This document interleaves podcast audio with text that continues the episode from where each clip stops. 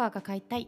皆さんこんばんは。こんにちは。室田夏美です。第39回効果が買いたい。本日もよろしくお願いいたします。ということで9月も最終週になりましたが皆さんいかがお過ごしでしょうか、えー、室田夏美でございます。だいぶ寒くなりましたけれども風邪とかねひいていらっしゃいませんか？大丈夫でしょうか？あのー、随分と9月も私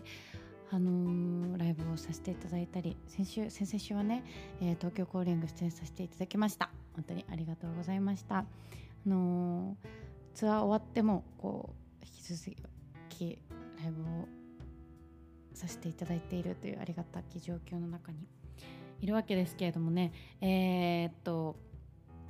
結構その8月まであの、まあ、約1年ほどアルバムだったりツアーだったりっていう動きの渦の中にいてでこの9月はまあ休み休みっていうかツアー終わってから9月はちょっと遊び遊び休みやなみたいな気持ちのに結構切り替わっておりましてでえー、っとですねえー、っとこの間なんと本当に中学校の修学旅行ぶりにあのレッツゴー沖縄をねさせていただきました、えー、沖縄に行ったんですけどうんまあなんかこうどっかすごいなんか美ら海水族館行くとかじゃなくてあのでっかいあの一つのお家をお借りしてなんかそのジモのスーパーに行って食べ物買い込んで家で飲むみたいな。地元のスーパーに行って家で飲むみたい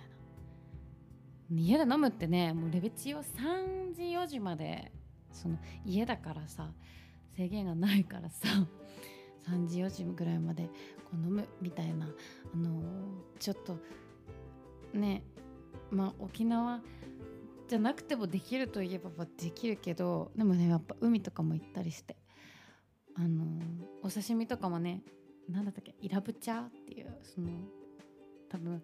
あの沖縄の方近海で取れるお魚だと思うんですけどのお刺身をいただいたりとか、えー、してですね過ごしました。これは本当に夏休みだったな。あのみんなとはしゃぎ倒してお誕生日を祝っ友達のねお誕生日をお祝いしてっていう感じで過ごしましたけれど。あのー、よかったな本当に。夏休みでしたという感じで。いで。なんかその今回遊びに行った一緒に行ったメンツはあの社会人社会大学卒業してから出会ったメンバー、ま、もうだから2年ぐらいの付き合いになるんですけど。あのー、さ学生時代はすごい学生の頃にできた友人ってすごい一生もんだよとかなんかなかなか大人になった友達とかってできづらいみたいな話とかよく耳にしていてなんかどうなのかなって思っててで学生時代の友達もねあもちろん大事なんだけれどもでもそんなこともないなというかその遊び方とかこれまでの自分がどういうその道をたどってきたかっていうのを一緒にこう成長してね見てもらってるってわけじゃないけれど社会人ので知り合った皆さんって。でもなんかそれはそれでこう今の自分をちゃんと見てもらえるというかなんかそんな感じですごいね嬉しい気持ちになりながらなんかね楽し友達をさせ友達をさせてもらってるか仲良くしてもらってるっていう感じなんですけど。ねなんかそうなの。いろいろこうふとあすごい仲良くしてもらってるなと思ってで社会人になって出会った人もやっぱりいてでね遊びに行ったりとかしてる人たちもやっぱりいるんですけどあのー、自分が思ったよりも出会いがあるというかそんな気がしていますね。あとねすごい不思議なのが学生時代あんまり仲あんまり仲良くなかったって言ったらなんだけどそんな関わりをね持ってなかったことをがだ社会人になって結構深い話をしたりとか密に連絡を取るようになったりとか気にかけ合ったりとかっていうのがあったり逆にものすごい学生時代仲良かったのになんか連絡をねあんまり取れなくなったりとかこうあれ？こんな感じのテンポ感で会話してたっけ？みたいな。ことがあったりね。なんか不思議だなと思いましたやっぱ。いやもちろんずっと一定にマブみたいな人もいるんですけどあのー、やっぱこう、まあ、そもそも高校時代とかも同じように生活していたつもりでいたんだけれどやっぱりなんかそれぞれのこう家庭があってみんなそれぞれね違う環境の中で学生生活過ごしてたんだなっていうことをね最近やっぱ思うことが多くてでかつこう当時仲良くしてたし、ね、今その今仲が悪いとかじゃなくてこうシンプルにこう話す内容とかが違うのよね。こう学びを得られるんだけどものを見る視点とか角度とかやっぱこう日々の生活の中でずれていってたりとかするもんだなって思うんです。なんかあとはねその友達によってその見せる顔を使い分けるようになったり なんかすごい裏表がある人みたいな言い方なんだけどそういうわけじゃなくてその音楽の話をする人。か。まあ極端に言うと恋バナをする友達食べ物の話をする友達このご飯が美味しいとか。で音楽が好きな友達みたいな。でそれぞれに話す内容が違うってかちょっとね恋バナに関してはあのー、バンコク共通的なところがあるかもしれないですけど。でもなんかそのことはそのすごい話したりとか。あんまりその逆にもう会っても音楽の話とかしかしないとかなんかそういう感じでその全部どれも自分なんだけど出す自分がね人によって違うというかそういう風にして友達と付き合うようにか全部を知ってもらおうとももう思わないの。なんか昔はちょっとそういうなんかわがままだけどそういうところがあったかも。で分かってほしいって思ってたりして部分もうーんあったかもしれない。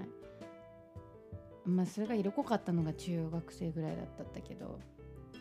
でなんかで分かってくれるって期待しちゃうのよね他人に。よくないけれど。でなんで分かってくれないの？って勝手に裏切られた気持ちになる。全部自分の中の感情なのに。でもなんかそういうのをこうまああって今は本当にの見せる顔が人によって違うなって思ってどれも自分的にこうリラックスもしてるしなんだけどこの人にはこの話を聞いてほしいとかこの人からはこの話が聞きたいとかあるなーって最近ふと思いました。でもなんかすごくよくてこういう気持ちの時にこの人に会いたいとかなんかねあるからすごく楽しいですね。なんかそう全員に分かってほしいとかじゃなくてこの人にはこの部分はなら見せれる。って考えた方がすごい自分も楽だしなんかこうより楽しいというかこの人はこのことを知ってくれてるんだみたいな。ね嬉しいし。逆になんか自分がその友達とかねなちゃんにならこの話をこう思うがままにできるよって言われたらちょっと嬉しいかもなって思ったりしてまあちょっと私の物差しではあるんですけどなんかそういう風にして友達とね関わるようになったなーなんて最近 思ったりなんかしているわけでありますけれどもいかがでしょう？同窓会とかさないからでも最近あの、最近この今年入ってからは中学校とか小学校とか高校とか大学とかの友人とも、まあ、なんか会う機会が結構多くてあの頃はなんつっていう話もしたりとかじゃあ今どうしてるとか何頑張ってるっていう話もねしたりとかするんだけれども本当に今年本当にあの新しい出会いも含めていろんな人にあのまだちょっと総括するには早いんだけど2022年は。本当にいろんな人に会っててあのその中でねいろいろ考えたりしてたんだけどやっぱりね人によって見せる顔が違うなって思ったり。やっぱ話す内容が変わっていくというか環境によって変わっていくんだなっていうのはこうしみじみと感じましたね。なんかまたこれ10年後とかに変わってるんだろうなってふと思いました。そうそう。なんか結構ね歌自分の歌もそうなんだけど変わる変わらないっていう変化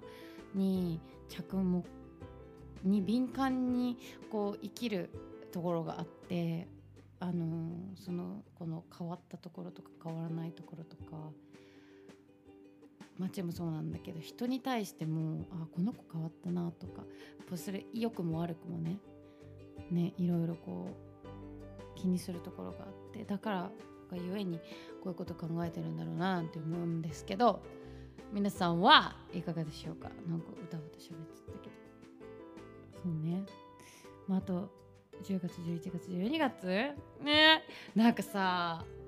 あの SNS とかさ SNS とかさって言ってもう大好きなんですけど大好きっていうかもう惰性で見ちゃうよね。ほんとよくないなと思いながら見ちゃうんだけど